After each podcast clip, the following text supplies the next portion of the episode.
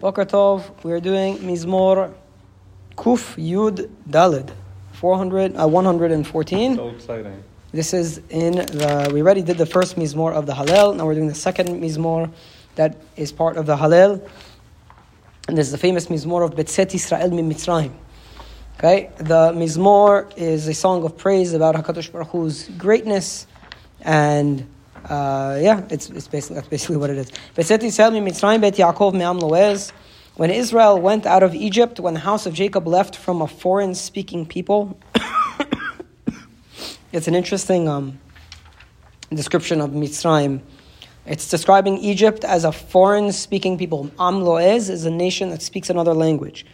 So Radak says, "Aval vaday shem dibru Mitzri." Like it's obviously it's obvious that the people that were Jews spoke Egyptian because they lived there for so long. So it's not like it doesn't mean foreign speaking in the sense that Am Yisrael didn't understand that language. It just means it was a language other than the language of Am Yisrael, which is Lashon Hakodesh. Okay. So when Israel left Egypt, when the house of Yaakov left uh, from a foreign-speaking nation, Haita Yehuda lekocho Israel mamshelotav.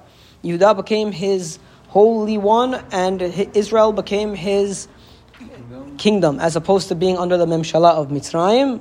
It became memshalotav. It became the under the dominion of Hakadosh Baruch Hu.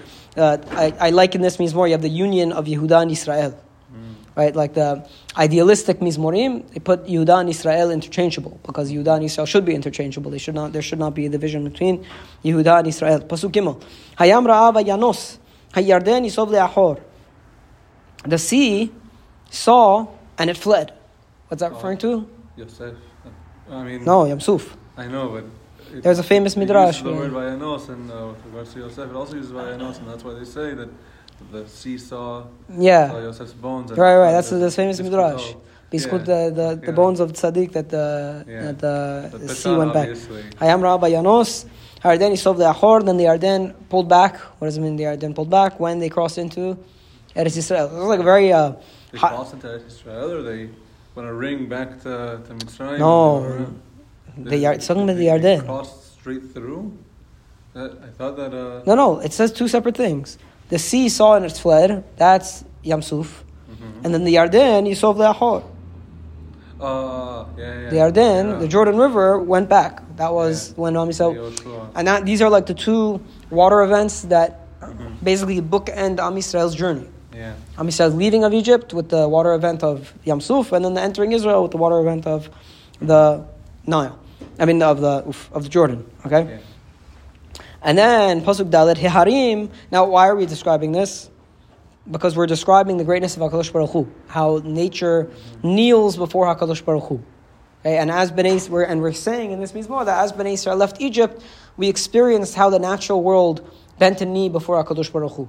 Okay, like with the water events, hiharim rakaducha elim, the mountains, some event. the mountains dance like lambs. Mhm. Probably Har Sinai. Mm-hmm. Probably no. Givaot Kibnetzon, the hills like lambs.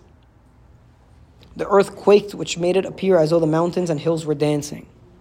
I think probably Har Sinai, no? That'd be like in the middle of the two water events. Yeah. And then, now there, now a question is being posed to the water, which is a, a rhetorical question, which is a question that's for the purpose of rhetoric of the. Right now? We're going to be done in one under a minute. So we'll, we'll walk out right now. Okay? So there's a rhetorical question now. What is it the sea that makes you flee? The Jordan that makes you turn back? And then the answer, oh, sorry. Gevaot kivnetzon. Why are you dancing, you hills and mountains? Why are you dancing? We're dancing before Hashem, and we're moving, and we're uh, um, uh, go, we are stepping back before Hashem, Hashem, the creator of the earth. Milifnei Eloah Yaakov, from before the God of Yaakov.